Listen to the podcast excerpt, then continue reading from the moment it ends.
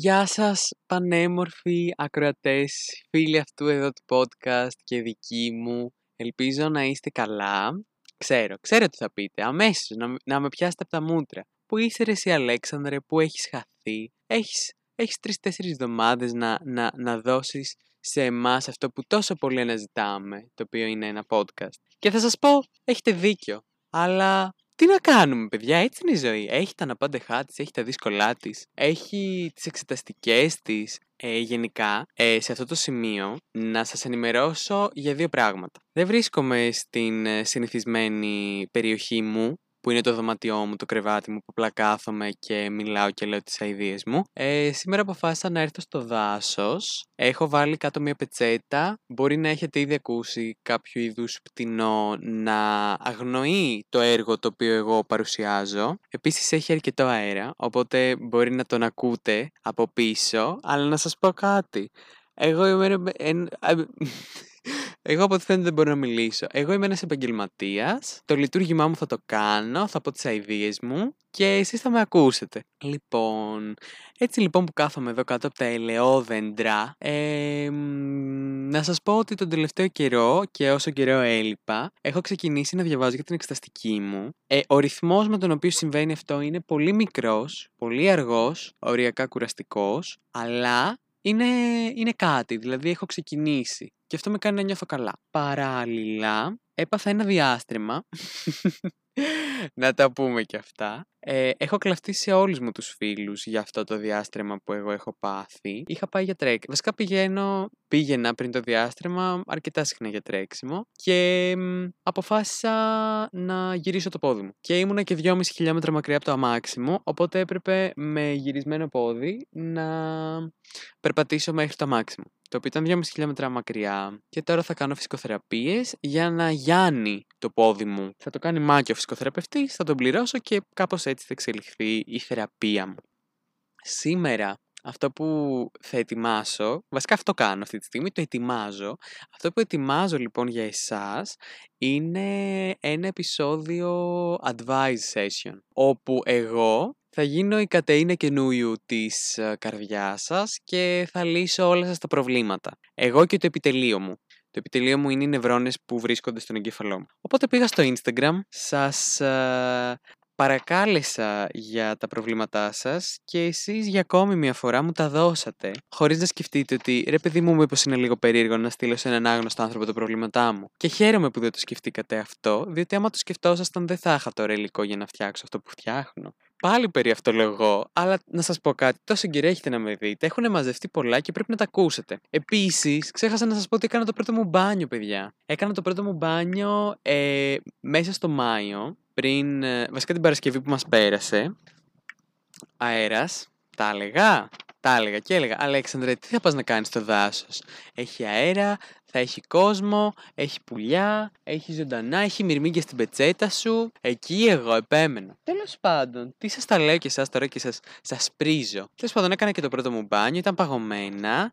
Έσκυσα το πόδι μου επειδή γλίστρισα σε κάτι βράχια. Αλλά σήμερα είναι η πρώτη μέρα του καλοκαιριού και ανυπομονώ για τα επόμενα μπάνια μου, τα οποία δεν θα είναι τόσο τραυματικά. Φτάνει, σας είπα τα νέα μου και τώρα πιστεύω ότι πρέπει να ξεκινήσω να σας λέω τα προβλήματα των ακροατών μου, δηλαδή τα δικά σας, και να τα σχολιάζουμε μαζί, λέγοντας μαζί ενώ μόνος μου, και αφού τα σχολιάσουμε, να τους δώσουμε κάποιο είδους λύση, κάποιο είδους λύση, κάποιο είδους λύση θα πω.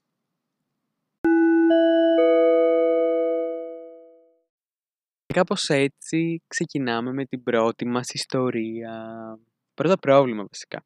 Δεν μου αρέσει η δουλειά μου. Δεν είναι πρόβλημα, είναι προβληματάρα. Θέλω να σπουδάσω και να κάνω ό,τι θέλω και όχι να τρώω πελάτες και σκατά στα μούτρα επειδή έτσι θέλουν. Κοίτα να δεις. Το πρόβλημα της εργασίας γενικά στην ηλικία μας είναι λίγο κάπως παλούκι. Με την έννοια ότι θέλοντας και μη, οι πρώτες δουλειές που θα κάνεις πριν πάρεις πτυχίο, μη σου πω ακόμα και οι πρώτες δουλειές αφού το πάρεις το πτυχίο σου, θα είναι για τον μπούτσο. Γιατί είναι μερικές διαδικασίες από τις οποίες πρέπει να περάσεις ώστε να μπορέσεις να αποκτήσεις την κατάλληλη εμπειρία και να χτίσεις ένα work ethic έτσι ώστε να μπορέσεις στη συνέχεια να δουλέψεις σε καταστάσεις και σε τομείς που όντως ενδιαφέρουν. Οι πρώτες δουλειές θα είναι κυρίως σερβιτόρου και ο φίλος μου Αλέξανδρος που μου έγραψε αυτό το πρόβλημα σερβιτόρος είναι και ως σερβιτόρος μου λέει ότι συχαίνεται την δουλειά του και τον καταλαβαίνω απόλυτα. Εμένα, παιδιά, η πρώτη μου δουλειά ήταν ομαδάρχη και τα 60 άτομα που με ακολουθούν στο πρίβ μου έχουν το προνόμιο να δούνε το ότι οριακά έκλαιγα κάθε βράδυ στην κατασκήνωση. Έπαιρνα τηλέφωνο τη μαμά μου και της έλεγα: Μαμά, είμαι πολύ καλά. Αυτό ήταν ένα ψέμα. Απλά έπρεπε να μην ανησυχεί η μαμά μου για εμένα.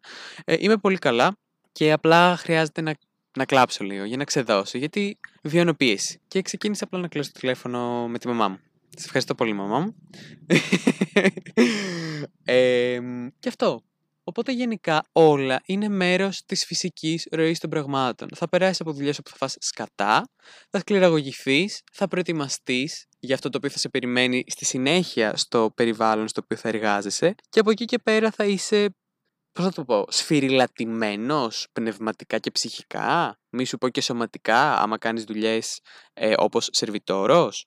Ε, θα είσαι έτσι σκληρός, σκληρός καριόλης και θα μπορέσεις να, να είσαι έτοιμος για ό,τι θα σου έρθει στη συνέχεια στο, στο εργατικό περιβάλλον σου. Οπότε φίλε Αλέξανδρε, να σου πω κάτι. OK, okay, είναι μόνο μία φάση. Δεν είναι μόνιμο. Σκέψου αυτό. Και μη σου πω ότι από αυτή τη δουλειά που κάνεις, την οποία σχένεσαι, πάρει και ένα, ε, ένα κάποιο κίνητρο για να δουλέψεις πιο σκληρά για να μπορέσεις στο μέλλον να απολαμβάνεις μια δουλειά η οποία θα σ' αρέσει. Στο κάτω-κάτω της γραφής και στο ακόμα πιο κάτω της γραφής, δηλαδή λίγο πιο κάτω από το προηγούμενο της γραφής, η δουλειά είναι τύπου 8-10 ώρες την ημέρα. Ε, κάνε ό,τι μπορείς έτσι ώστε οι υπόλοιπες ώρες της ημέρας σου να είναι όσο το δυνατόν πιο γαμάτες και να αναπληρώνουν όσο το δυνατόν περισσότερο γίνεται για τα σκατά που τρως στη δουλειά σου. Αυτά είχα να πω και κάπως έτσι θα συνεχίσω στο επόμενο πρόβλημα. Επόμενο. Γενικά όλα τα προβλήματά σας που μου στείλατε στο Instagram. Τα έχω σημειώσει σε, στο γνωστό μου πλέον τετραδιάκι, παύλα σημειωματάριο και τα έχω πολύ μπερδεμένα. Και επειδή όσο επαγγελματία και να είμαι και όσο λειτουργήμα και αν τελειώ αυτή τη στιγμή, δεν μπορώ να τα βάλω σε σειρά με βάση τη σημαντικότητα. Οπότε από εκεί που μπορώ να μιλάω, ξέρω εγώ, για τα ενδοοικογενειακά προβλήματα κάποιου, αστείευομαι κανείς δεν μου έστειλε ενδοοικογενειακά προβλήματα, ε, μπορεί, ξέρω εγώ, μετά να μιλήσω για το πώς ε, κάποιος δυσκολεύεται στο σεξ. Το οποίο εξίσου πρόβλημα είναι, αλλά κατάλαβες, όχι της ίδιας συνομοταξία. Γιατί το πρόβλημα είναι ταξικό μεταξύ των προβλημάτων. Όπως βλέπετε, μου κάνει κακό να απέχω από τον χώρο των podcast για πολύ καιρό, γιατί ο εγκεφαλός μου απλά σαλτάρει. Φεύγει. Δεν είναι εδώ. Συνεχίζω όμως με το δεύτερο πρόβλημά μου, το οποίο όποιος μου το έστειλε, που ξέρω όποιος μου το έστειλε, δεν είναι ο μόνος που έχει αυτό το πρόβλημα, γιατί μου το στείλανε άλλα δύο-τρία άτομα το συγκεκριμένο πρόβλημα. Για κάποιο λόγο, έχω κάποιο thing για αγόρια που είναι δεσμευμένα ή έχουν στιγματιστεί από κάποια σχέση ή έχουν μόλις βγει από κάποια σχέση, με αποτέλεσμα να μην είναι συναισθηματικά διαθέσιμα, αλλά εγώ να δένομαι.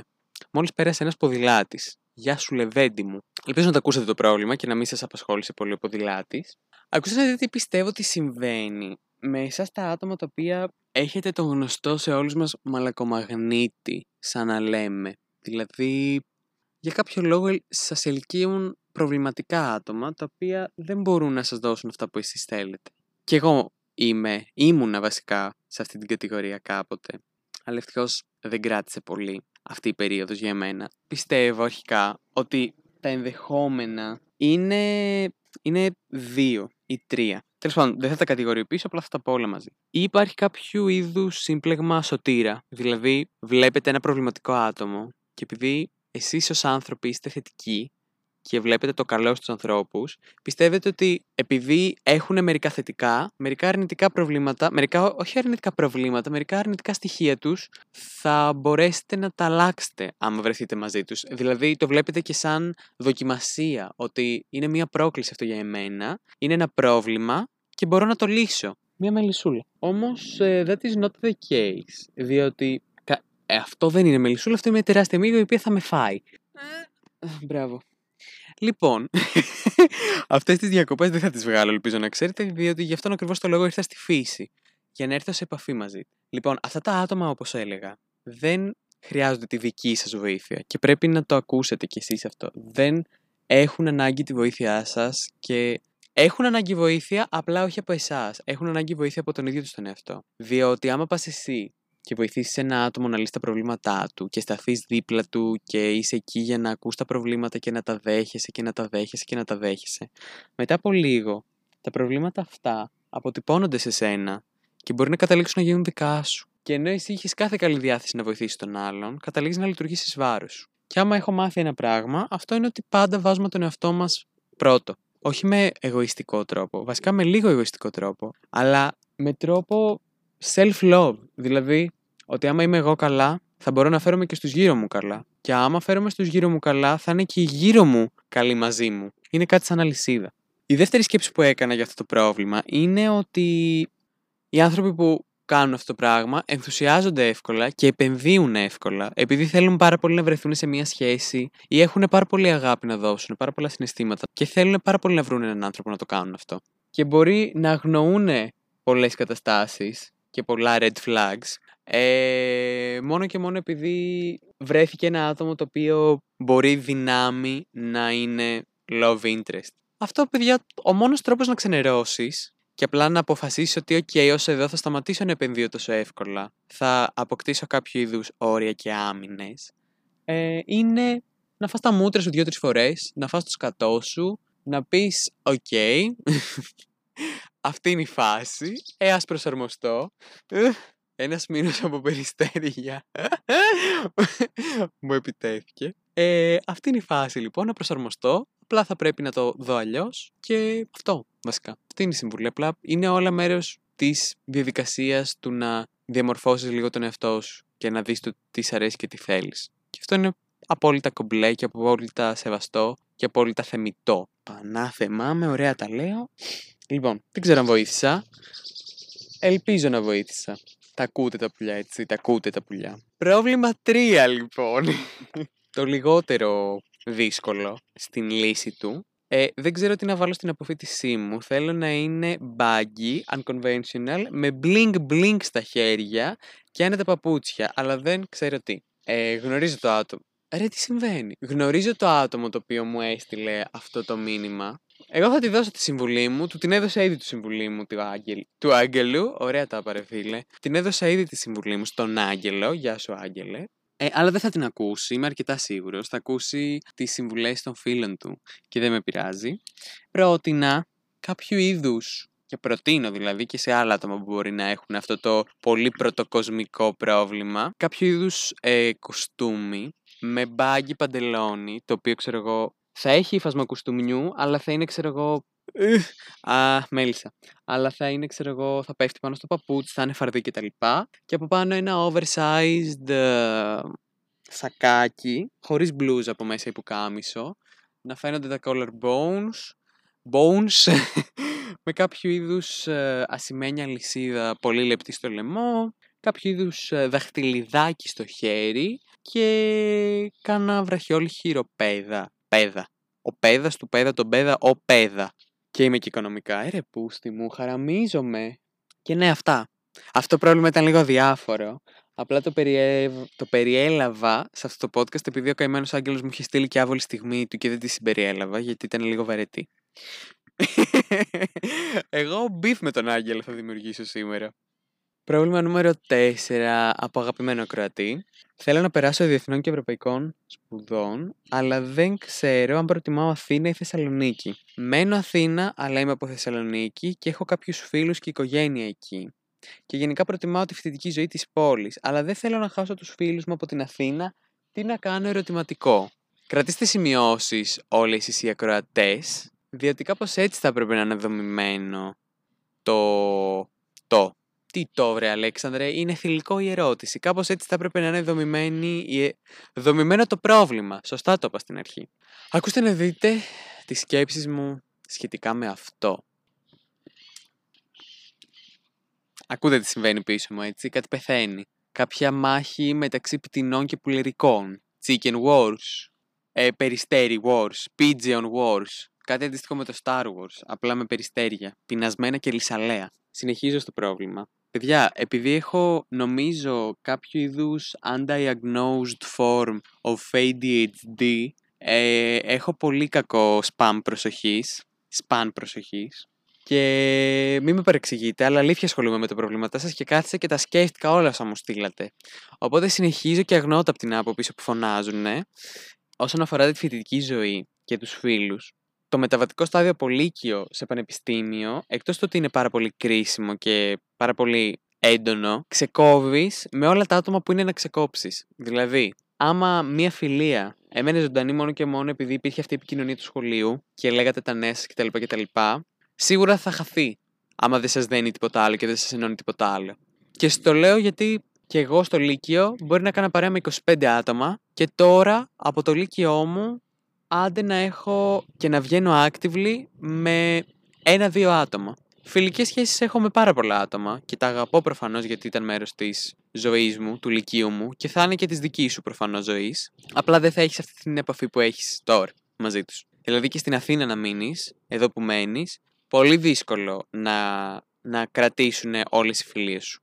Οι φιλίες όμως που θα κρατήσουν, είμαι αρκετά σίγουρος ότι θα κρατήσουν και από μακριά. Δηλαδή και στη Θεσσαλονίκη να πας, δεν είναι πως θα πας σε κάποια άλλη χώρα, δεν είναι πως θα πας, ας πούμε, στο εξωτερικό να σπουδάσεις, ώστε και δεν θα μπορείτε, ας πούμε, να πηγαίνετε έρχεστε. OK, okay, ένα ΚΤΕΛ, τρεις-τέσσερις ώρες ταξίδι, φοιτητικό σπίτι θα έχεις, ένα σωρό διήμερα θα μπορείς να οργανώνεις με τους φίλους σου. Δηλαδή, δεν θα είναι αυτό το πρόβλημα. Και στο κάτω-κάτω της γραφής θα βρεις και εκεί άλλα άτομα, θα βρεις και εκεί φίλους, με τους οποίους θα μπορείς να, να εκπληρώνεις μέσα εισαγωγικά την καθημερινή επαφή που μπορεί να χρειάζεσαι και να σου λείψει. Απλά προφανώς θα υπάρχει αυτή η φάση όπου θα είσαι λίγο μόνος στην αρχή, δεν θα μιλάς σε κανέναν, ε, θα χρειαστεί λίγο να χαρτογραφήσεις τα καινούργια παιδιά στη σχολή, να δεις τι σου ταιριάζει, με ποιους θέλεις εσύ να αράξεις κτλ. Τώρα ξέρω άτομα τα οποία πήγαν πρώτη μέρα στη σχολή και διαμόρφωσαν και γαμώ τις παρέες, OK. Okay. Ξέρω και άτομα τα οποία είναι, έφτασαν τρίτο έτος και κατάφεραν να βρουν τρία-τέσσερα άτομα και να κολλήσουν μετά από δύο-τρία χρόνια σχολής. Κάθε άτομο έχει τη δική του, το, το δικό του τρόπο αντιμετώπισης σε αυτή την κατάσταση και πιστεύω ότι είναι όλα. Το έχω πει πολλές φορές, ρε φίλε, αλλά με να μείνει κάτι, μείνει αυτό. Όλα είναι μέρος της διαδικασίας της εξέλιξής σου. Δηλαδή, ό,τι σκατό και να φά, ό,τι χαρά και να ζήσεις, ό,τι δυσκολία και να συναντήσεις, είναι φυσική διαδικασία η οποία πρέπει να συμβεί και θα συμβεί και είναι για το καλύτερο. Οπότε, ό,τι και να επιλέξεις, εγώ ξεκινάω λέγοντας ότι το να έχεις ένα δικό σου χώρο, ένα δικό σου σπίτι, όπου μπορείς να κάνεις ό,τι θέλεις, όπου έχεις τις ευθύνες σου, αλλά έχεις και, ε, και τα δικαιώματά σου, τα οποία εσύ ορίζεις, ε, είναι απελευθερωτικό. Δηλαδή, εγώ που μένω Αθήνα και προφανώς από τη στιγμή που μένω Αθήνα δεν υπάρχει λόγος να μείνω μόνος μου, μένω με τους γονείς μου, μπορώ να σου πω ότι το ζηλεύω. Δηλαδή θα ήθελα πάρα πολύ να έχω ένα δικό μου σπίτι, να αράζω, να φέρνω παρέες, να κάνω ό,τι θέλω και απλά να μην έχω αυτό το, αυτό το διαρκή όχι άγχος, ούτε πίεση. Απλά ξέρεις ότι δεν είσαι μόνος σου ρε φίλε και δεν μπορείς να κάνεις ό,τι ό,τι θέλεις. Οπότε αν με ρωτάς, εγώ ψηφίζω πρώτον να κοιτάξεις ποιο τμήμα είναι καλύτερο. Δηλαδή, άμα το τμήμα Διεθνών και Ευρωπαϊκών στη Θεσσαλονίκη θα σου προσφέρει πράγματα τα οποία εσύ προτιμάς, γιατί από τμήμα σε τμήμα αλλάζει το πρόγραμμα σπουδών, τότε πήγαινε στη Θεσσαλονίκη. 1000% Θεσσαλονίκη. Άμα σ' αρέσει και το πρόγραμμα σπουδών στη Θεσσαλονίκη, γιατί θα έχεις ένα δικό σου σπίτι. Είναι και γαμό τη φοιτητική ζωή στη Θεσσαλονίκη, από τους φίλους μου που ξέρω, και απλά αυτό. Θα είναι τέλεια. OK, okay, θα πρέπει να καθαρίζεις. OK, okay, θα πρέπει ξέρω εγώ, να σιδερώνεις και να, και να σκουπίζεις και να πλένεις κτλ. Ούτως ή άλλως αυτό είναι κάτι το οποίο αργά ή γρήγορα θα, θα εμάθαινες να το κάνεις στη ζωή σου. Οπότε δεν νομίζω ότι αποτελεί πρόβλημα. Ε, δεν ξέρω αν σε βοήθησα. Σίγουρα υπάρχουν και άλλοι παράγοντες που θα επηρεάσουν αυτή την απόφαση, αλλά ναι. Αυτό είχα να πω. Σε ευχαριστώ πολύ για, την, για το πρόβλημά σου, αγαπητέ φίλε. Τώρα αλλάζω πάλι κλίμα, πηγαίνω πάλι στα γκομενικά. Τι πάθατε όλοι με τα γκομενικά σας; Χαίρομαι. Χαίρομαι που δεν πάνε τόσο καλά ώστε να μπορώ εγώ να φτιάξω αυτό το επεισόδιο. Θέλω στοργικότητα, αλλά όχι σχέση. Τι φάση. Έχω να κάνω σεξ δύο εβδομάδες. Συνεχίζει. Κάτσε ρε bro, θες στοργικότητα και έχεις και τα θέματά σου, τα οποία δεν αφήνουν να έχεις διάθεση για σεξ. Α, τα οποία προβλήματα δεν σε αφήνουν να έχεις διάθεση για σεξ. Βιώνω μια απόρριψη σαν γυναίκα, παρόλο που δεν έχει χαθεί το ερωτικό ενδιαφέρον. Ναι, επειδή δεν τα έχω σημειώσει και πολύ καλά, θα σας εξηγήσω ποιο είναι το πρόβλημα της φίλης. Η φίλη λοιπόν βγαίνει με αυτό το παιδί εδώ και μερικούς μήνες και συμβαίνει αυτό που σας λέω, ότι το παιδί με το οποίο βγαίνει ε, έχει δικά του θέματα και γι' αυτό δεν έχει διάθεση για σεξ. Οπότε τρώει και αυτή λίγο τα σκατά, γιατί ούτε αυτή κάνει σεξ. Τι να κάνει μόνη της. Ε, και άκου να δεις τι πιστεύω. Από τη στιγμή, αρχικά, κάτσε να πάρω το κατένα καινούριου ύφος μου. Λοιπόν, φίλοι. Όχι, εντάξει. Αχ, με μισώ, γαμώ, γιατί με ακούτε. Βασικά καλά κάνετε. Άντε από εδώ. λοιπόν, φίλοι, πιστεύω πως άμα βλέπεις κάτι σε αυτόν τον άνθρωπο το οποίο σε ελκύει και θέλεις να προσπαθήσεις, τότε OK, okay, προσπάθησε. Κάτσε εκεί εξωτερικεύσε αυτό το πρόβλημά σου. Πες του, ξέρεις κάτι, εγώ θέλω να βγω. Άμα είσαι μέσα, OK, okay, αλλιώς θα βγω, ξέρω εγώ, με την παρέα μου. Θα βγω με τους φίλους. Και εσένα θα σε έχω, ξέρω εγώ, μόνο για τις στιγμές που μπορείς να εκπληρώσεις αυτό που θέλω. Και συνάδουν τα θέλω μας. Άμα τώρα δεν θέλετε το ίδιο πράγμα, από τη στιγμή που βγαίνετε δύο μήνες, ρε φίλε, τι να κάτσεις να επενδύσεις αυτό από τη στιγμή που δεν παίρνεις αυτά που χρειάζεσαι, ενώ δίνεις αυτά που ο άλλος χρειάζεται; OK, okay, μπορεί να έχει μια δύσκολη μέρα, να κάτσετε να αράξετε μία φορά, να κάτσετε να αράξετε δύο, τρεις φορές. Μετά ρουτινιάζεις. Τι να το κάνεις; Πηγαίνετε για κανένα μπάνιο. Πηγαίνετε κανένα διήμερο. Ακόμα και αν γνωρίζεστε τόσο λίγο καιρό. Έτσι μαθαίνεις τον άλλον, ρε φίλε. Κάνεις διαφορετικά πράγματα. Τον μαθαίνεις, τον βλέπεις σε διαφορετικά στοιχεία, σε διαφορετικές καταστάσεις. Τον γνωρίζεις. Με το να κάθεσαι όλη μέρα σπίτι και να βλέπεις σειρές. OK, okay, σεβαστό άμα το θέλετε και οι δύο αυτά. Απλά δεν θα εξελιχθεί σε πολύ μεγάλο βαθμό αυτή η σχέση γιατί δεν θα έχει, πορε... δεν θα έχει ποράσει. Μπράβο, ρε. Δεν θα έχει περάσει από διαφορετικές καταστάσεις. Οπότε φίλοι, τα συζήτησα και μαζί σου κατ' ιδίαν, γιατί τις κατά Κατερίνα καινούριου είμαι άμα δεν σας συμβουλεύσω και από κοντά του ζουνάκια μου. Ε, και αυτό. Συχαίνω με την κολλητή μου που μου έστειλε αυτό το, αυτό το πρόβλημα, αλλά εγώ θα το απαντήσω ρε φίλο, παρότι ξέρει ότι έχει πολύ πιο σοβαρά προβλήματα η τύπησα. Ε... και έχω πολλά να πω επί του θέματος τι κάνεις όταν παθαίνεις ουρολίμωξη μία φορά στους δύο μήνες και θες να ξεριζώσεις την ουρήθρα σου; Αγαπητή φίλη, η οποία θα παραμείνει ανώνυμη για πάρα πολλούς λόγους. Αρχικά φίλοι, δεν πάμε και κατουράμε σε στενάκια και σε δρόμους και σε λιβάρια και σε λαγκάδια. Και όταν το κάνουμε αυτό, δεν ακουμπάμε με το πιπί μας το πάτωμα. Γιατί προφανώς αυτό ίσως και να μας προκαλέσει κάποιο είδους ουρολίμωξη. Δεν ξέρω. Οι, οι, οι κασίες κάνω τώρα εγώ. Επίσης φίλοι, πρέπει να πλένουμε κάθε μέρα το, το λιλί μας, έτσι να το θέσω κόσμια, με σαπουνάκι ειδικά φτιαγμένο για αυτή την κατάσταση. Λακτασίδ. Λακτασίδ.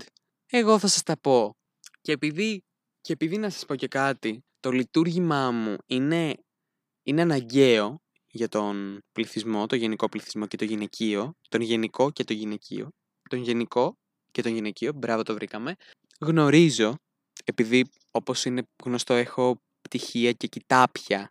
Η κοιτάπια, δεν ξέρω, δεν με νοιάζει, στην ιατρική και στην ε, γυναικολογική και γυναικεία ανατομία, που είναι το ίδιο πράγμα, ότι μπορείς να παίρνεις ε, συμπληρώματα ε, γκράμπερι, κάπως έτσι, για 6, 3-6 μήνες κάπου εκεί και υποτίθεται ότι αυτό σε θωρακίζει κατά των ουρολιμόξεων. Αλλά ναι, το κυριότερο είναι να, να πίνεις πολλά νερά όταν παθαίνεις την ουρολίμωξη. Επειδή γνωρίζω τον πόνο σας, φίλες γυναίκες, δεν έχω πάθει ποτέ ουρολίμωξη, αλλά γνωρίζω ότι άπαξ και πάθεις μια φορά μετά την παθαίνεις συνέχεια. Είναι σαν τον έρπη. Όχι τον έρπη των γενετικών οργάνων, καταλάβατε. Τον έρπη του χείλος, τον επιχείλιο έρπη. Αν και ο, και ο έρπης των γενετικών οργάνων νομίζω και αυτός κάπως έτσι είναι ρε φίλε. Δηλαδή, αράζει εκεί πέρα και απλά vibes. Τέλος πάντων τώρα, ας πιάσουμε την ουρολοίμωξη της φίλης. Ναι, φίλοι, ξέρω ότι είσαι λίγο, ξέρω ότι, ότι, ότι θέλουμε λίγο την Αστυπάλαιά μας. Ότι, ότι θέλουμε λίγο το ελεύθερο το κάμπινγκ με το πασουμάκι μας, το Birkenstock από κάτω. Οκ, το σέβομαι. Παρ' όλα αυτά, ακόμα και μέσα στην απόλυτη βρώμα του ελεύθερου κάμπινγκ, εσύ θα πρέπει να βρεις τον χώρο για καθημερινή πλήση με σαπουνάκι, τον χώρο για 10 παραπάνω ζευγάρια καθαρού ε, εσωρούχου, έτσι, και τον χώρο για μια καθαρή σκηνή ή ένα καθαρό sleepy bag στο κάτω-κάτω της γραφής. Όλα θα σας τα λύσω ρε πούστη μου. Με βλέπετε ότι μου είχατε λείψει έτσι. Γίνεται αισθητό αυτό από τον τρόπο που με πάθος σχολιάζω τα προβλήματά σας και βρίσκω κατευθείαν λύση. Και όχι μόνο βρίσκω λύση, έχω κάνει και έρευνα για αυτή τη λύση. Λοιπόν, συνεχίζω.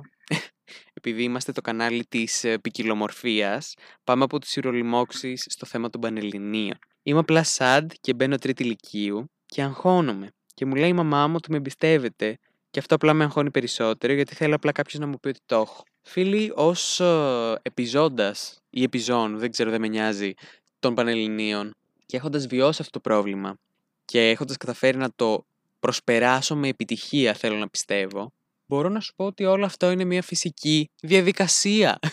Ό,τι σας συμβαίνει, βρε φίλοι μου, είναι μια φυσική, ένα φυσικό μέρος της φάσης σας. Δηλαδή, προετοιμάζεσαι για ένα γολγοθά, το έχεις ακούσει 25.000 φορές αυτή τη μαλακία φράση από τους καθηγητές σου ή από τους φίλους σου ή από τους γονείς σου και απλά είναι λογικό να έχεις ανασφάλειες, είναι λογικό να φοβάσαι, είναι λογικό να σκέφτεσαι ότι μήπως δεν είναι αυτός το τομέας με τον οποίο θέλω να ασχοληθώ. Μήπως αυτό δεν είναι το αντικείμενο το οποίο να μου αρέσει. Μήπως δεν θα έπρεπε καν να δίνω πανελλήνιες και χίλια δυο πράγματα. Το κλειδί για εμένα ήταν να βρω, αρχικά να περικυκλώσω τον εαυτό μου με άτομα τα οποία με επηρέαζαν μόνο θετικά και δεν με επηρέαζαν με τοξικό τρόπο. Δεύτερον, να βρω μια έννοια στόχου, διότι μέχρι να αποφασίσω ότι ξέρεις κάτι, αυτό θέλω και θα κάνω τα πάντα ρε παιδί μου για να το πετύχω. Δηλαδή είμαι τόσο dedicated να κάνω αυτό το πράγμα. Ακόμα και αν δεν είσαι σίγουρος αν στην τελική θα σ' αρέσει αυτό που θα κάνεις. Ακόμα και αν δεν είσαι σίγουρος ότι είναι αυτό αυτό το οποίο θέλεις για την ζωή σου και για, να, για το επάγγελμά σου, αρκεί να, να το θέλεις. Τώρα θα μου πεις πώς θα το θέλω άμα δεν ξέρω αν μ' αρέσει; Ε, αυτό είναι το στοιχείο της αβεβαιότητας και του ρίσκου που υπάρχει σε κάθε μας απόφαση, ρε φίλε. Δηλαδή, πώς ξέρω εγώ ότι θα μ' αρέσει ένα καινούριο φαγητό άμα δεν το δοκιμάσω πρώτο. Ή μπορεί να μ' αρέσει αυτό το καινούριο φαγητό και να είναι όλα κομπλέ. Μπορεί να μην μ' αρέσει αυτό το καινούριο φαγητό, αλλά να το φτιάξω εγώ με έναν δικό μου τρόπο ώστε να μ' αρέσει. Αυτή η αναλογία ελπίζω να σε βοήθησε λίγο να καταλάβεις ότι ανεξαρτήτως με το ποια κατεύθυνση θα ακολουθήσεις και το τι θα αποφασίσεις να κάνεις στο τέλος, σίγουρα θα βρεθεί μέσα σε αυτόν τον τομέα στον οποίο θα κινηθείς ένα πράγμα το οποίο θα σε αρέσει. Και σίγουρα μέσα σε αυτό το ένα πράγμα θα βρεθεί και μια υποκατηγορία η οποία θα σε τρελαίνει, ξέρω εγώ. Είμαστε προσαρμοστικά όντα οι άνθρωποι. Και ευτυχώς μπορούμε να προσαρμοστούμε σε πολύ πιο δύσκολες καταστάσεις από έναν εργασιακό τομέα. Οπότε, αν με ρωτάς, βρες απλά μία κατεύθυνση, μία πορεία η οποία σου κινεί το ενδιαφέρον και από εκεί και πέρα όλα τα άλλα, στο υπόσχομαι, θα τα βρεις. Το μόνο το οποίο εγώ θα σου πω, μεταξύ των άλλων 25 πραγμάτων που σου έχω πει, είναι ότι άμα σιρήνες από πίσω, άμα μερικοί φίλοι σου, επειδή κάθε άτομο αντιμετωπίζει τις Πανελλήνιες εντελώς διαφορετικά, κάποιος μπορεί να φρικάρει, κάποιος μπορεί να είναι full χαλαρός, κάποιος μπορεί, ξέρω εγώ, να τα πηγαίνει τέλεια, κάποιος μπορεί να τα πηγαίνει χάλια. Επειδή κάθε άτομο αντιμετωπίζει τις Πανελλήνιες με πολύ διαφορετικό τρόπο και οι Πανελλήνιες μέχρι να τελειώσουν αλλάζουν λίγο τον άνθρωπο στο πώς συμπεριφέρεται, κράτα γύρω σου μόνο τους φίλους σου οι οποίοι σου κάνουν καλό ο φίλος, ο οποίος θα σε κάνει να νιώσεις μειονεκτικά, θα σε κάνει να, να πιστεύεις ότι δεν είσαι αρκετά καλός επειδή η δική τους προσπάθεια είναι πιο σημαντική και πιο έντονη. Ε, τέτοια άτομα κράτα τα μακριά, τουλάχιστον για την περίοδο των Πανελληνίων. Αυτό εμένα με βοήθησε full. Ό,τι είναι τοξικό για σένα, πέτα εδώ για την περίοδο των Πανελληνίων και μετά που θα φύγει αυτός ο καρκίνος των Πανελληνίων από πάνω σου, ξαναφέρει το στη ζωή σου άμα το χρειάζεσαι. Αχ, αχ, αχ. Αέρας. Ήρθε ο αέρας να πάρει τα προβλήματά σας μακριά, παιδιά. Γι' αυτό ήρθα στη φύση. Ώστε η μητέρα γη να μπορέσει να απορροφήσει τα προβλήματά σας και να σας ελαφρύνει. Ελπίζω μεταξύ των ε, σοβαρών απαντήσεών μου να σας προσφέρω ρε φίλοι και μια κάποια διασκέδαση με αυτά που λέω τέλος πάντων. Τέλος πάντων. Λοιπόν, συνεχίζουμε σε ένα πρόβλημα το οποίο μου μιλάει και με αγγίζει. Εδώ και τρεις μήνες καπνίζω καθημερινά 5 με 10 τσιγάρα, αλλά παράλληλα ξεκίνησα αθλητισμό μετά από 8 μήνες. Και δεν ξέρω τι να κάνω. Ο λόγος για τον οποίο λοιπόν με αγγίζει με αυτό το πρόβλημα δεν είναι επειδή καπνίζω. Είναι επειδή έχω σταματήσει τον Στίβο εδώ και οριακά ένα χρόνο και αυτό μου έχει δημιουργήσει πολλά ψυχολογικά προβλήματα διότι ο Στίβος ήταν coping mechanism για εμένα και με βοηθούσε full. Τώρα, όσον αφορά το πρόβλημα του φίλου, έχω να πω το εξής. Όλα έρχονται στο για ποιο λόγο αθλείσαι. Ωραία. Αν αθλείσαι για να μπορέσεις να έχεις ένα ωραίο σώμα και για να μπορέσεις, ξέρω εγώ, να νιώθεις εσύ όμορφα, τότε δεν, δεν θα σε σταματήσει το κάπνισμα από αυτό. Απλά θα σε δυσκολέψει. Και αυτό θα το κάνει λίγο γιατί είσαι νέος άνθρωπος και λογικά δεν θα σου κάνει τόσο μεγάλη διαφορά. Ε, άμα φτάσει σε σημείο να σου κάνει πολύ μεγάλη διαφορά και δυσκολεύεσαι να αθλείσαι, το πιο πιθανό είναι να κόψει το κάπνισμα. Άμα σε ενδιαφέρει όντως ο αθλητισμός. Ή απλά, άμα ασχολείσαι κιόλας χρόνια με τον αθλητισμό. Ή απλά να κόψεις το κάπνισμα ή να κόψεις τον αθλητισμό. Ένα από τα δύο θα συμβεί στη συνέχεια. Τώρα, όσο... όσον αφορά τους λόγους για τους οποίους κάνεις τον αθλητισμό. Για εμένα, θα μου πείτε τι σας νοιάζει, αλλά μιας και το είπε το πρόβλημα ο φίλος, γιατί να μην μοιραστώ αυτή την πτυχή του εαυτού μου μαζί σας. Εγώ αθλούμαι από πάρα πολύ μικρό παιδί. Έχω περάσει από πάρα πολλά αθλήματα. Έχω κάνει 9 χρόνια κολύμβηση, το περισσότερο που έχω ασχοληθεί με ένα συγκεκριμένο άθλημα. Έχω κάνει κουγκφού, έχω κάνει τέννη και τώρα έχω κατασταλάξει στο στίβο. Που πιστεύω ότι θέλω να πιστεύω βασικά ότι είναι το άθλημα το οποίο μένει και θα μείνει για εμένα. Γιατί έχω βρει τα κατάλληλα άτομα και απλά πιστεύω ότι αυτό με πληρεί, ρε φίλε, και με κάνει να νιώθω ωραία. Και αυτό που μου έχει πει ο προπονητής μου, ο οποίος έχει αρκετή εμπειρία και τον εμπιστεύομαι στο συγκεκριμένο θέμα, και όχι μόνο τον εμπιστεύομαι εμπιστεύομαι, αλλά και εγώ ίδιος είπα ότι ρε φίλε, ναι, έχει δίκιο αυτός ο άνθρωπος. Ότι ο αθλητισμός είναι ένας τομέας και ένα μέρος στο οποίο δεν πηγαίνεις μόνο για να πάρεις πράγματα. Δηλαδή, δεν αθλείσαι μόνο για να νιώθεις εσύ καλά και να έχεις ένα ωραίο σώμα κτλ. κτλ. Προφανώς και θα στα προσφέρει αυτά ο αθλητισμός και προφανώς ε, θα είναι εκεί ο αθλητισμός άμα ποτέ χρειαστείς ένα boost αυτοπεποίθησης, αυτοεκτίμησης κτλ. Το θέμα είναι ότι ο αθλητισμός είναι κάτι πολύ μεγαλύτερο από αυτό. Πρέπει να προσφέρεις και εσύ στον αθλητισμό πράγματα. Και λέγοντας πράγματα, δεν είναι τύπου να, να κάνεις δωρεές κτλ. Δεν ξέρω τι μπορεί να έρθει στο μυαλό του καθενός. Να προσφέρεις πράγματα με τον τρόπο που αντιμετωπίζεις εσύ τον αθλητισμό. Δηλαδή, άμα πηγαίνεις στο γήπεδο για να δειχθείς και να καυλαντήσει με τους φίλους σου και να πεις τις μαλακίες σου κτλ. κτλ. Δεν προσφέρεις κάτι στον αθλητισμό. Προσφέρεις κάτι σε εσένα και στους φίλους σου. Δεν εξελίσσεται ο, ο αθλητισμός μέσω μιας κάφρικης παρέστικης συμπεριφοράς στο στίβο. Αυτό βέβαια δεν σημαίνει, στο στίβο και προφανώς σε κάθε άλλο άθλημα. Αυτό δεν σημαίνει βέβαια ότι πρέπει να σταματήσεις κιόλας να έχεις φιλικές σχέσεις και να αράζεις και να χαλαρώνεις όταν αθλείσαι. Προφανώς το ένα δεν αναιρεί το άλλο. Απλά πηγαίνω στον αθλητισμό για να προσφέρω κάτι. Δηλαδή σέβομαι το μέρος στο οποίο βρίσκομαι. Σέβομαι τον χρόνο τον οποίο αφιερώνει ένας άνθρωπος για να μου μάθει κάτι και να μου δείξει πώς να το κάνω αφιερώνομαι σε αυτό. Δεν το κάνω, ρε παιδί μου, όποτε μου καπνίσει και όποτε θέλω να νιώσω εγώ καλά. Είναι μια δέσμευση ο αθλητισμός, άμα θέλεις να τον κάνεις με έναν τρόπο τον οποίο εγώ θεωρώ υγιή. Έχω πανεπιστήμιο. OK, okay, μπορεί αυτή την περίοδο όπου εγώ έχω πανεπιστήμιο να αραιώσω λίγο τον αθλητισμό. Να μην μπορώ να πηγαίνω τόσο εντατικά. Δεν σημαίνει ότι θα τον παρατήσω όμως. Προφανώς έτσι το βλέπω εγώ και έτσι αντιμετωπίζω εγώ τον αθλητισμό. Δηλαδή είναι μέρος της ρουτίνας μου και της καθημερινότητάς μου. Αλλά για κάθε άτομο είναι διαφορετικό. Και κάθε άτομο μπορεί σίγουρα υπάρχουν και άτομα τα οποία δεν θέλουν να ασχοληθούν καθόλου με τον, με τον ε, αθλητισμό και αυτό είναι απολύτως σεβαστό. Και θα μου πείτε γιατί το αναλύεις τόσο πολύ. Εγώ δεν ξέρω. Έχω πάρα πολύ καιρό να αθληθώ και μου έχει λείψει και λογικά το να μιλάω γι' αυτό με βοηθάει και λίγο. Ε, και αυτό. ελπίζω να βοήθησε τον φίλο λέγοντάς του το πώς βρίσκω εγώ ότι είναι υγιής ο αθλητισμός.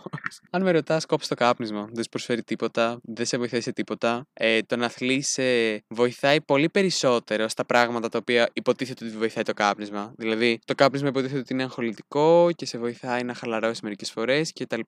OK, okay, επίσης καταστρέφει τα πνευμόνια σου και τα δόντια σου και εγώ έχω κόλλημα συγκεκριμένα με τα δόντια μου και δεν μπορώ να, να σκεφτώ ότι σε 5-10 χρόνια θα έχω κίτρινα δόντια, οπότε δεν μπορώ καν να σκεφτώ τον εαυτό μου να καπνίζει. Αντίστοιχο, ο αθλητισμός σε βοηθάει με το άγχος, σε βοηθάει με την αυτοεκτίμησή σου, σε βοηθάει με το σώμα σου. Δεν νομίζω ότι τίθεται δίλημμα. Το θέμα είναι να καταφέρεις να το κόψεις από τη στιγμή που το έχεις ξεκινήσει τόσο έντονα, αγαπητέ φίλε.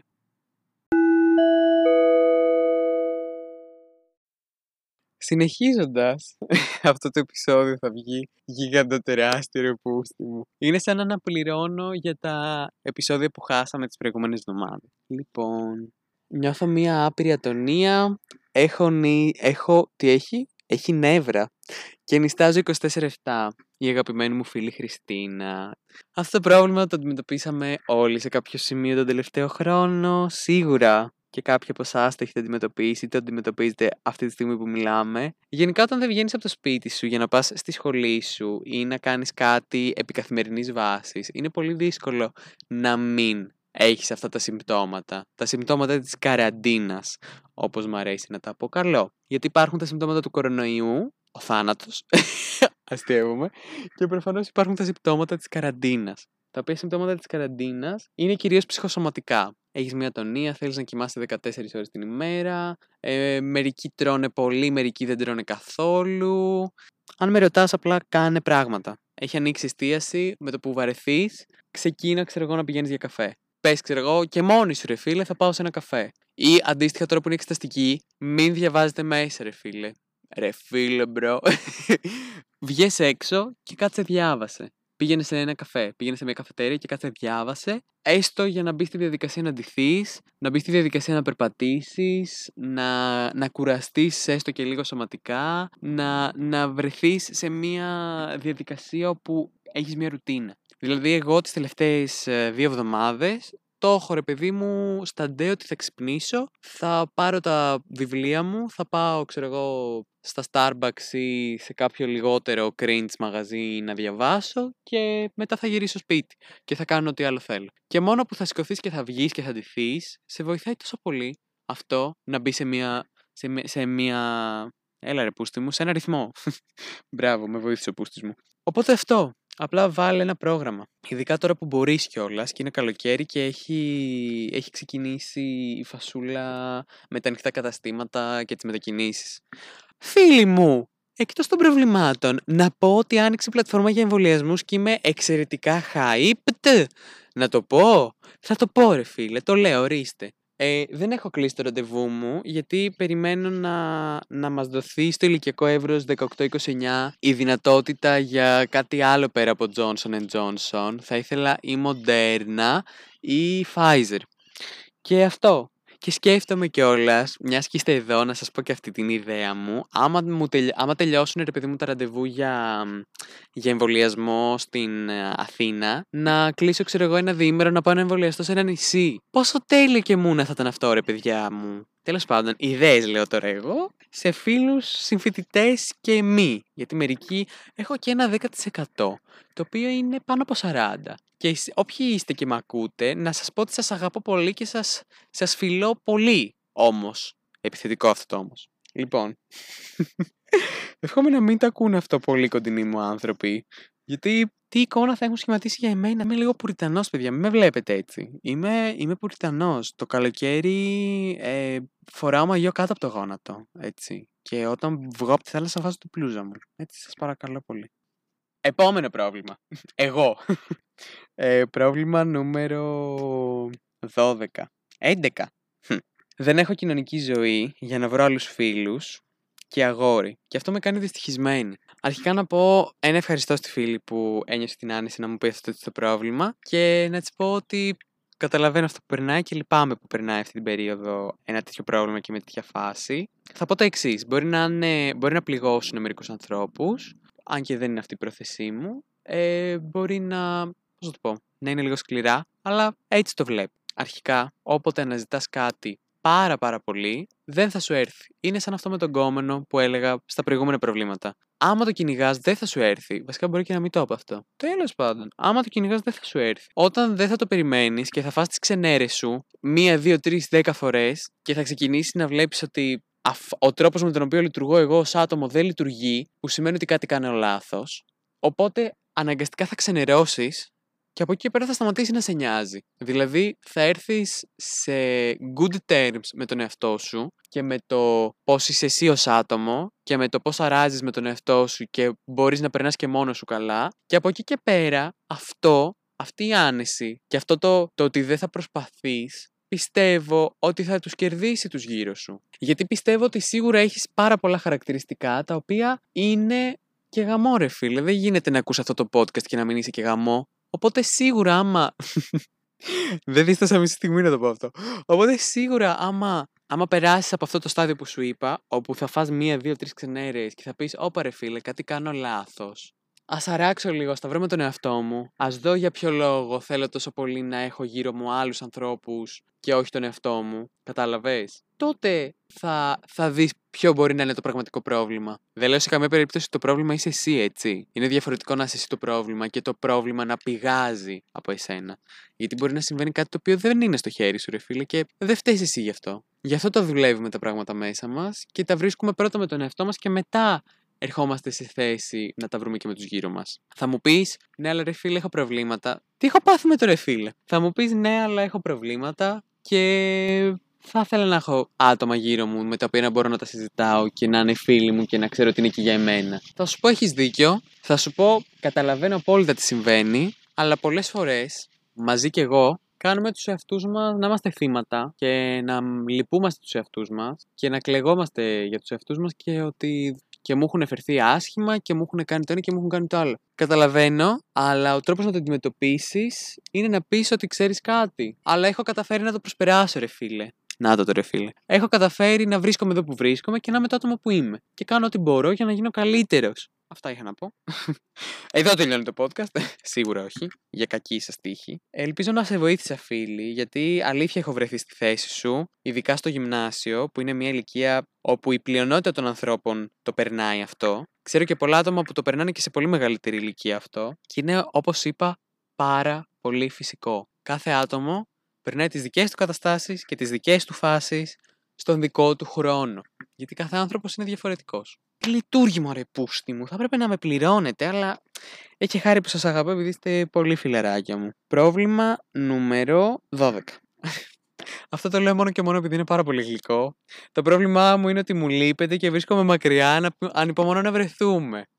Αυτός είναι ο φίλος μου ο Νίκος. Και δεν γινόταν να μην το συμπεριλάβω, ρε παιδιά, αυτό το πρόβλημα εδώ πέρα. Ο Νίκος είναι ε, ο κολλητός του αδερφού μου από το Λύκειο. Και ο Νίκος βρίσκεται αυτή τη στιγμή στην Άνδρο και δουλεύει.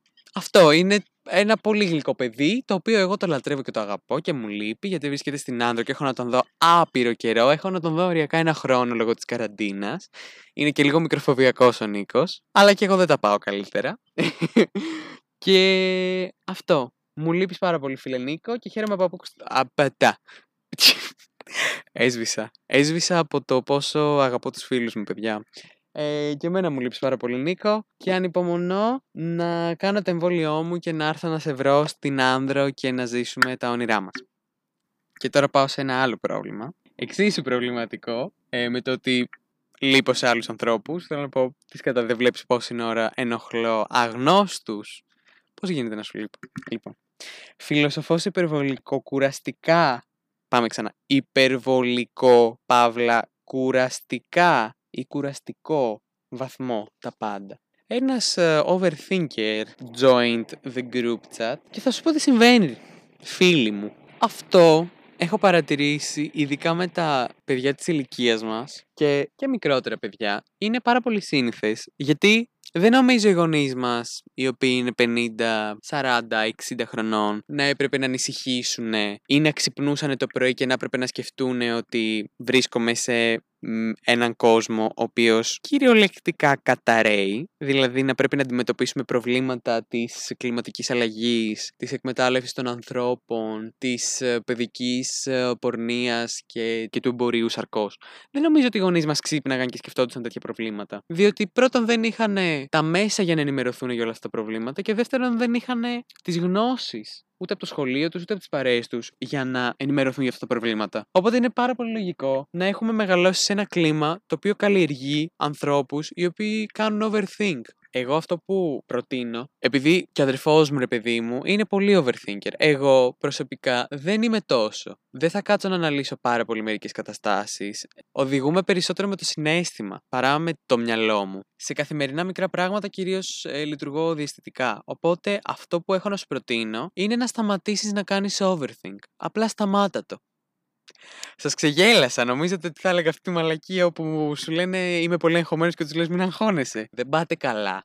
Μην ακούσω κανέναν σας να του λέω ότι αγχώνομαι γι' αυτό και γι' αυτό. Και αντί να μου πει Έλα να κάνουμε κάτι ή το οτιδήποτε, να μου λέει Μην αγχώνεσαι. Φίλοι, όχι. Θα σου πω τώρα άμα κάνεις overthink, με το που το παρατηρήσεις, γιατί είναι πολύ σημαντικό να παρατηρήσεις πότε το κάνεις, μέτρη αντίστροφα από το 5 μέχρι το 0 και με το που μετρήσεις αντίστροφα, σήκω και κάνε κάτι. Κάνε μπάνιο, βάψου χωρίς να έχεις να πας πουθενά, ε, άνοιξε ένα βιβλίο, κάτσε διάβασε, πήγαινε κάνε μια βόλτα ρε φίλε, το τετράγωνο, δεν ξέρω τι, κάνε κάτι. Θα μπεις στη διαδικασία να σκεφτείς πώς θα κάνεις αυτό το πράγμα, τι πρέπει να κάνεις για να κάνεις αυτό το πράγμα, ε, πώς θα το κάνεις κτλ. κτλ. Είπα δύο φορές το πώς θα το κάνεις, νομίζω. Να μου, δεν με νοιάζει. Οπότε, αντικειμενικά, κάνε αυτό. Βγάζε, ε, ανάγκαζε τον εαυτό σου να βγαίνει από αυτή την κατάσταση. Εκπαίδευσε τον εαυτό σου από το να βγαίνει από αυτή την κατάσταση του overthink. Νιώθω, χωρίς να είμαι σίγουρος και χωρίς να το ξέρω, διότι εντάξει, πόσα πτυχία να κουβαλήσει αυτή η πλάτη, ότι μετά από λίγο ο οργανισμός σου από μόνος του και το μυαλό του, όταν θα πας να κάνεις overthink, θα νιώθεις την ανάγκη να κάνεις κάτι άλλο. Θα νιώθεις την ανάγκη να σηκωθείς να κάνεις κάτι, κάτι διαφορετικό από το να κάτσεις να σκεφτείς. Κατάλαβες. Ελπίζω να βοήθησε, ρε παιδιά. Έχω δώσει πολλή σκέψη σε αυτές τις συμβουλές για εσάς, τους φίλους μου. Και σιγά σιγά τελειώνει αυτή η μεγάλη, η μεγάλη ουρά από προβλήματα. Ε, δεν μπορώ να βάλω τον κόλλο μου κάτω να διαβάσω. Φίλοι όλοι μας, κυριολεκτικά δεν ξέρω ένα άτομο το οποίο να έχει πει: Ξέρεις κάτι, μου είναι τόσο εύκολο να κάτσω να διαβάσω. Δηλαδή, ξυπνάω το πρωί και λέω: Να σου πω και κάτι. Στο κάτω-κάτω της γραφής θα κάτσω να διαβάσω σήμερα. Να, Πώς ξυπνάω και τρώω πρωινό, έτσι κάθομαι να διαβάζω. Δεν υπάρχει ένας άνθρωπος που να το κάνει αυτό. Αν υπάρχει, να μου στείλει ένα προσωπικό μήνυμα στο Instagram αλεξίτηλο γκρίκλι όλα μικρά γιατί θέλω αυτό το δώρο. Δεν ξέρω πώς να το κάνω. Εγώ φίλοι για να το καταφέρω να το αντιμετωπίσω αυτό, απλά αντί να κάθομαι να διαβάζω μέσα, κάθομαι και διαβάζω έξω. δηλαδή για να μην ε, αραχνιάζω, πηγαίνω έξω και διαβάζω. Και αυτό με έχει βοηθήσει πολύ. Ή διαβάζω με άλλα άτομα. Αυτό με βοηθάει πάρα πολύ. Τώρα να σου πω και κάτι. OK, okay, πρέπει να διαβάσουμε, πρέπει να κάνουμε το ένα, πρέπει να κάνουμε το άλλο, πρέπει να ξεκουραστούμε και λίγο. Πρέπει να δίνουμε και μέρες στους εαυτούς μας που απλά τα γράφουμε όλα στα παπάρια μας και πηγαίνουμε σε ένα δάσος με ένα μικρόφωνο και λέμε τις μαλακίες μας για να αράξουμε και να ξεδώσουμε. Απλά πρέπει να έχετε και τρόπους να χαλαρώνετε πέρα από το να διαβάζετε και να ασχολείστε με υποχρεώσεις. Έχετε δικαίωμα στην ξεκούραση και στο, και στο mental health σας.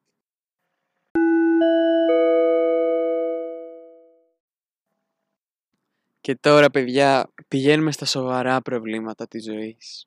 Και ελπίζω, ελπίζω να μπορέσετε κι εσείς να δώσετε λίγη βοήθεια σε αυτόν το φίλο και τη φίλη και έχω αρκετούς, έχω αρκετούς φίλους οι οποίοι έχουν σοβαρά προβλήματα και μου τα στείλανε. Τον θέλω, αλλά είναι Κύπριος. Damage. Φίλε, φίλη, κολλητέ, κολλητή. Είστε σοβαροί. άμα είναι το πρόβλημα ότι μένεις στην Κύπρο και άμα δεν έχετε ήδη σχέση, πέταμα. Και το λέω πολύ γλυκά και με πολύ αγάπη. Εξήγησέ του ότι είσαι ένα λουλούδι, είσαι ένα μπουμπούκι και για να μπορέσεις να ανθίσεις, πρέπει να, να είναι κάποιος εκεί να σε καλλιεργήσει και να σε ποτίσει. Μην πάει εκεί το μυαλό σας με το πότισμα αμέσως. Οχού.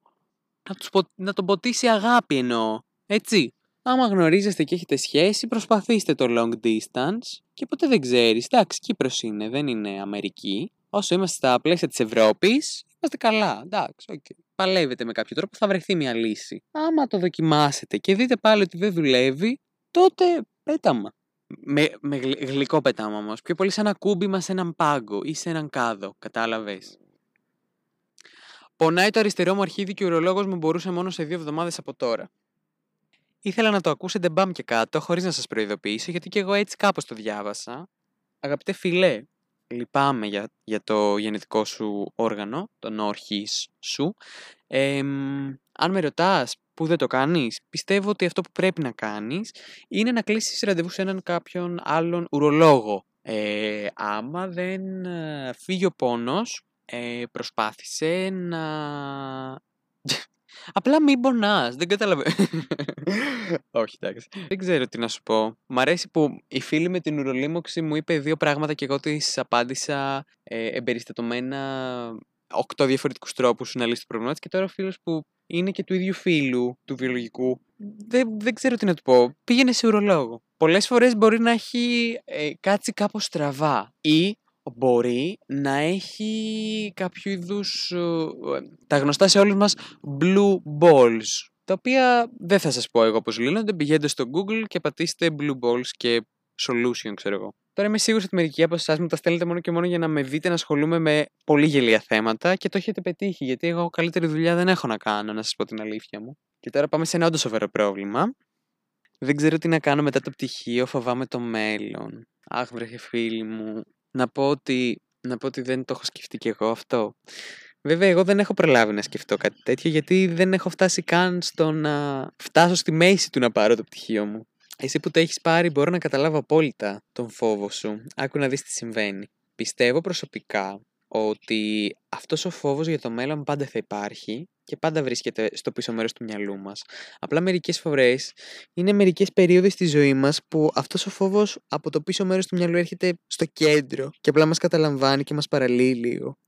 Για παράδειγμα στις Πανελλήνιες είναι μια περίοδος όπου το νιώθεις αυτό αυτό το φόβο που δεν ξέρεις τι θα συμβεί. Όταν μπαίνεις στη σχολή σου, φεύγει αυτός ο φόβος, διότι βλέπεις κάτι καινούριο και πάρα πολλές καινούργιες επιλογές και πράγματα. Αντίστοιχα, στη συνέχεια, όταν ε, τελειώνεις τη σχολή σου, που απλώνεται μπροστά σου ένα χα... χαοτικό μέλλον, όπου οι επιλογές είναι τόσες πολλές και τα πράγματα που έχεις να κάνεις είναι τόσα πολλά και διαφορετικά, πάλι χαοτίζεσαι και φοβάσαι. Αυτό που έχω εγώ να προτείνω είναι ότι αρχικά, άμα δεν είσαι σίγουρος, σίγουρη σίγουρο για το πτυχίο σου, να είσαι σίγουρος ότι κάπου θα υπάρχει ένα μεταπτυχιακό, ένα σεμινάριο, ένα κάτι επιπρόσθετο που μπορείς να κάνεις στο πτυχίο σου, το οποίο θα μπορέσει να, να, να σε οδηγήσει σε κάτι το οποίο θα σ' αρέσει. Δηλαδή, σ' αρέσει ρε παιδί μου ο χορός, σ' αρέσει η μουσική, σ' αρέσει το οτιδήποτε να είσαι σίγουρη ότι υπάρχει ένα σεμινάριο, ένα πτυχίο, ένα έγγραφο, το οποίο θα μπορέσει, ξέρω εγώ, να συνδυάσει τη μουσική και το πτυχίο που έχεις με απότερο σκοπό κάτι άλλο. Δηλαδή, η μουσική ως μέσο θεραπείας ή ως μέσο εκπαίδευσης για παιδιά με προβλήματα ε, μαθησιακά ό,τι και να σου πω, άμα πρέπει να το ψάξεις. Πρέπει, πρέπει να το ψάξεις. Πρέπει να ψάξεις μέσα σου. Δεγαμινιώτης η φάση μου έγινε για λίγο. Ε, ναι, αλλά ό,τι και να σου πω εγώ, απλά θέλει ψάξιμο από δική σου, δική σου πλευράς. Και παίζει πάντα ρόλο και η τύχη τέλος πάντων. Γιατί λίγη τύχη μπορεί να σε οδηγήσει σε αυτό το πτυχίο που μπορεί εγώ να σου πρότεινα τώρα. Το οποίο δεν ξέρω καν αν υπάρχει, αλλά σίγουρα θα υπάρχει κάπου. Οπότε αυτό να σκέφτεσαι ότι ανεξαρτήτως του που βρίσκεσαι, βρίσκεσαι υπάρχουν τόσες πολλές διαφορετικές επιλογές για εσένα και σίγουρα θα υπάρξει μία η οποία θα σου αρέσει. Σίγουρα θα φας τα μούτρα σου όπως είπαμε και χίλιες φορές σε αυτό το podcast. Σίγουρα θα ξενερώσεις, σίγουρα θα... δεν θα σ' αρέσει, θα περάσει από πράγματα που δεν σ' αρέσουν. Αλλά άμα νοιάζεσαι για τον εαυτό σου και τον αγαπάς και ψάχνεσαι και θέλεις το καλύτερο για τον εαυτό σου, να είσαι σίγουρος ότι θα το βρεις. Τα σοφά λόγια από έναν όχι και τόσο σοφό άνθρωπο. Μία ώρα μαλάκης και τρία λεπτά. Καλά, α, καλά. Και τώρα συνεχίζω. Μου αρέσει που έπρεπε να το ξεκαθαρίσω, είναι αυτονόητο ότι θα συνέχιζα και δεν θα σταματούσα ποτέ. Έχω τα τελευταία προβληματάκια εδώ πέρα. Με αυτά θα κλείσει αυτό το segment. Αν είσαι ερωτευμένος με κάποιον, θα πρέπει να αφήνεσαι και να δένεσαι αφού σου δίνει πατήματα ή να είσαι επιφυλακτικός και να μην το ζεις. Δηλαδή θα πρέπει να υπάρχουν όρια. Συνεχίζει από κάτω. Επίσης, αν μιλάς με κάποιον και αυτός πηγαίνει και κάνει κάτι με ένα άλλο άτομο, πώς αντιδράς αν απλά μιλάτε και δεν βρίσκεστε σε κάποια σχέση; Και προφανώς αυτή η ερώτηση κλείνει. Επίσης, τα καλύτερα κλείσματα τα πουλάνε σε φαρμακεία ή σε sex shops. Λατρεύω το κοινό μου ρε πούστη μου, σας λατρεύω τόσο πολύ. Θα ξεκινήσω από τα σοβαρά και θα καταλήξω στα σοβαρά μεν, αλλά λιγότερο δε. Αρχικά, αν είσαι ερωτευμένος, να είσαι σίγουρος αν αυτό είναι ενθουσιασμός ή έρωτας. Αν απλά σ' αρέσουν τα πράγματα που σου προσφέρει ένα άτομο και όχι το άτομο, τότε δεν είναι έρωτας. Γιατί για να είσαι ερωτευμένος πρέπει να σ' αρέσει το άτομο. Επίσης, πιστεύω ότι τα όρια είναι υγιή σε κάθε τομέα. Αλλά όρια τα οποία θέτεις εσύ και τα οποία λειτουργούν για εσένα. Δηλαδή, όχι όρια που θα σου θέσει κάποιος άλλος. Οπότε, άμα εσύ θέλεις να δεθείς με τον άλλον και έχει περάσει κάποιος καιρός ώστε να μπορείς να τον εμπιστευτείς, τότε πάρε αυτά τα πατήματα και δέσου μαζί του. Αλλά λέει, παιδιά, να σας πω κάτι τώρα. Γιατί δεν μιλάτε με τους ανθρώπους γύρω σας; Τι είναι αυτό το κακό; Το έχω παρατηρήσει σε τόσους φίλους μου. Εντάξει, όχι σε πολλούς δικούς μου φίλους, αλλά στους γονείς μου, στους, ε, ειδικά σε μεγαλύτερους ανθρώπους. Γιατί δεν μιλάτε, γιατί δεν επικοινωνείτε τα προβλήματά σας με τους γύρω σας; Σε ενοχλεί κάτι με έναν άνθρωπο που έχεις μια σχέση; Πες του το. Πες του ότι ξέρω εγώ, με ενοχλεί που όταν τρώμε μασάζ δυνατά. Ακόμα και τη μεγαλύτερη μαλακία, ακόμα και το μεγαλύτερη, τη μικρότερη μαλακία, πες την σε ενοχλεί, πες το. Ε, ο άλλος δεν είναι ο Κιμ Γιονγκού να, σε, να σου πετάξει ένα πύραυλο στο κούτελο και να σου πει ως εδώ. Πολύ μου άρεσε αυτή η εικόνα. Άμα είναι λογικός άνθρωπος, θα κάτσει να το συζητήσει μαζί σου. Άμα δεν το συζητήσει μαζί σου και γίνει defensive ή αμυντικός, Αυτό είναι ένα red flag από μόνο του. Γιατί τα άτομα τα οποία δεν συζητάνε και δεν βρίσκονται με άλλους ανθρώπους με τους οποίους έχουν μια οικειότητα και δεν νιώθουν άνετα να μιλήσουν, αυτό κρύβει πολλά πράγματα από πίσω. Και εγώ προσωπικά δεν θα εμπιστευόμουν εύκολα ένα τέτοιο άτομο. Το καταλαβαίνω, καταλαβαίνω δυσκολίες που μπορεί να έχει περάσει αυτό το άτομο και τους λόγους για τους οποίους μπορεί να μην μπορεί το ίδιο να επικοινωνήσει. Αλλά παράλληλα δεν ξέρω αν θα ήμουν εγώ το άτομο το οποίο θα, θα μπορούσε να αντιμετωπίσει αυτό το πρόβλημα. Οπότε για να καταλήξω, συζητάτε. Ακόμα και αν ο άλλος δεν είναι σε θέση να μιλήσει ο ίδιος, σίγουρα θα είναι σε θέση να ακούσει. Εφόσον δεν είναι μαλάξει καθυστερημένος. Τι ωραία που τα λένε τα προβλήματά σας. Το δεύτερο, αν μιλάς με κάποιον και αυτός πηγαίνει και κάνει κάτι με κάποιο άλλο άτομο κτλ. κτλ.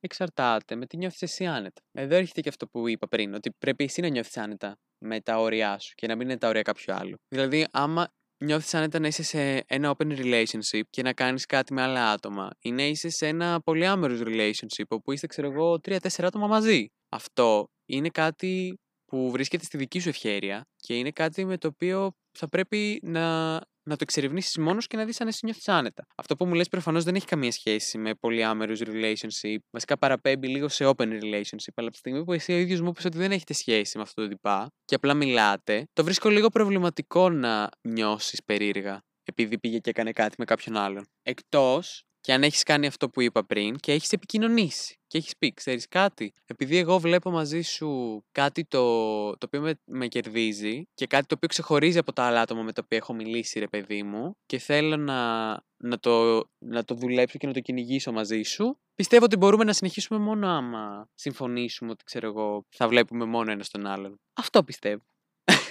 ε, αυτή είναι η αλήθεια μου τέλος πάντων.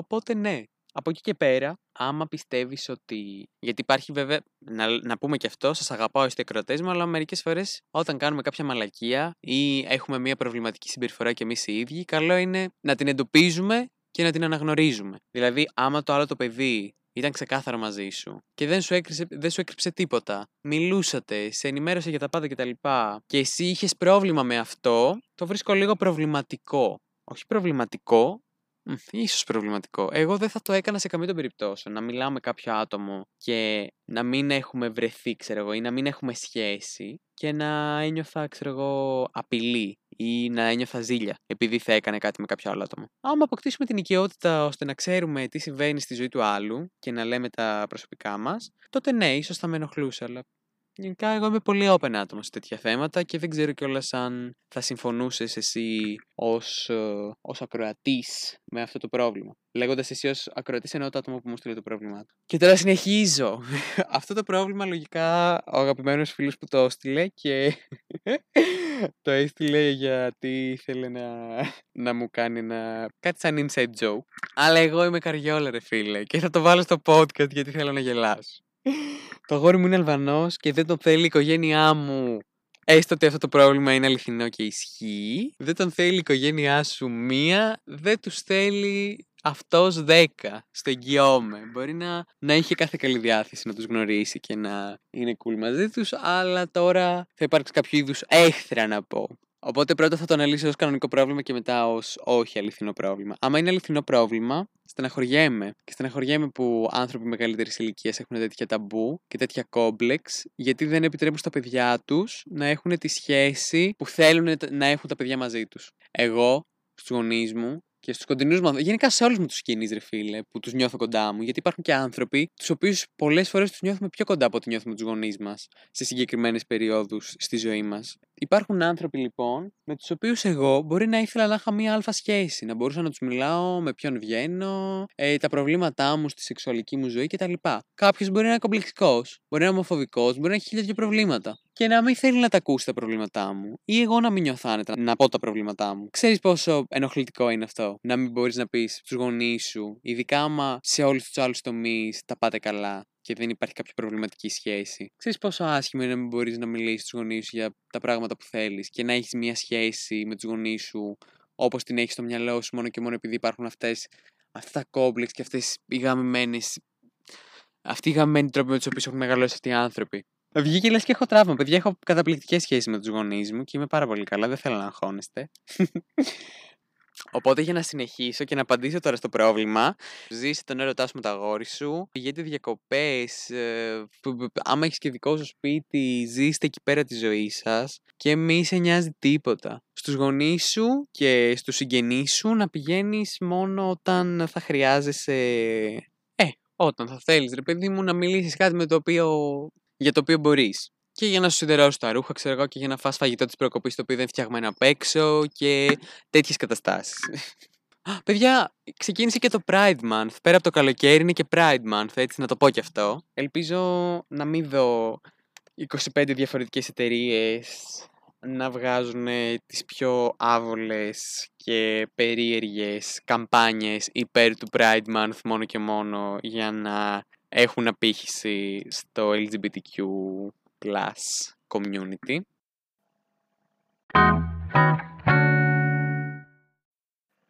Και τώρα κλείνω με ένα ερώτημα το οποίο μπορεί να σας δημιούργησα και εγώ μέσα του πρώτου μου podcast, του πρώτου μου επεισοδίου βασικά. Θα γυρίσουμε άραγε ποτέ στη ζωή προ-COVID. Και κλείνω το σημειωματάριό μου γιατί είναι το τελευταίο πρόβλημα.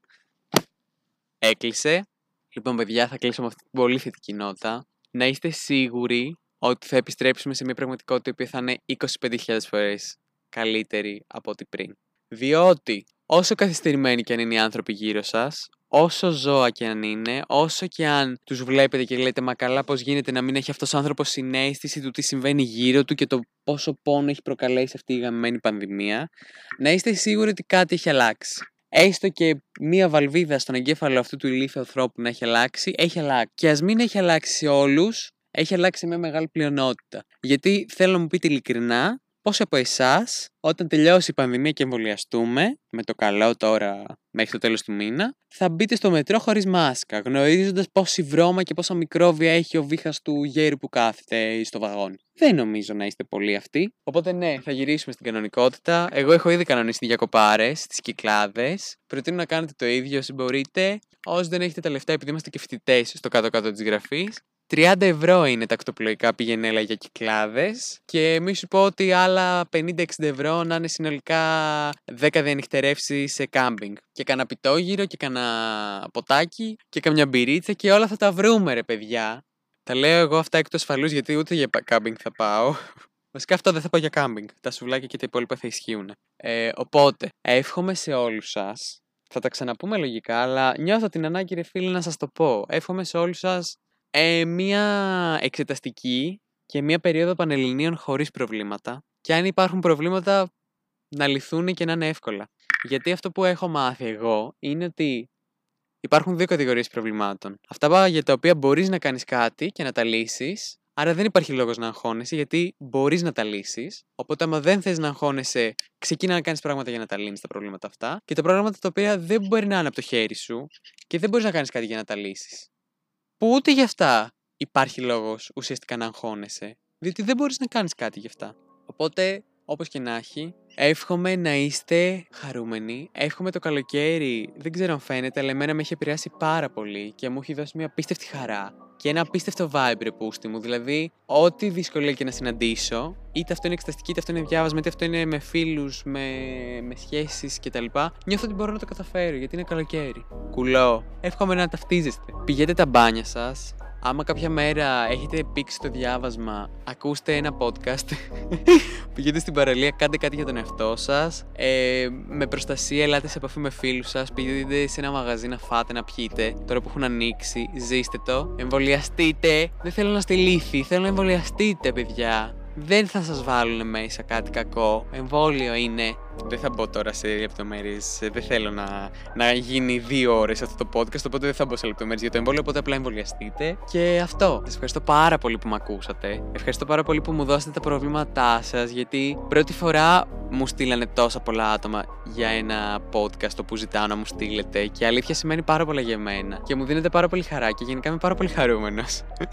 και απλά έχετε στο νου σας ότι στο πρώτο επεισόδιο του podcast γκρίνιαζε για το πόσο χάλια ήταν όλα. Και τώρα είμαι εδώ, στο τελευταίο μέχρι στιγμής επεισόδιο προφανώς, και σας λέω πόσο καλά είμαι παρότι υπάρχουν, ρε παιδί μου, ακόμα δυσκολίες. Διότι vibes. Και καλοκαίρι και μπάνια και φιλίε και όλα είναι τέλεια, δε πούστη μου. Παίρνω το μυαλά μου αέρα. Είμαι πολύ αισιόδοξη σήμερα και χαίρομαι που αποφάσισα σήμερα να κάνω το podcast μου. Λοιπόν, σας φιλώ, σας σας χαιρετώ να έχετε ένα έναν υπέροχο Ιούνιο, μια υπέροχη αρχή καλοκαιριού, να κάνετε πράγματα, να βγείτε από τα σπίτια σας και να προσέχετε τους εαυτούς σας και να τους αγαπάτε. Σας φιλώ γλυκά και μέχρι το επόμενο σου ξουμούξου, εγώ σας χαιρετώ.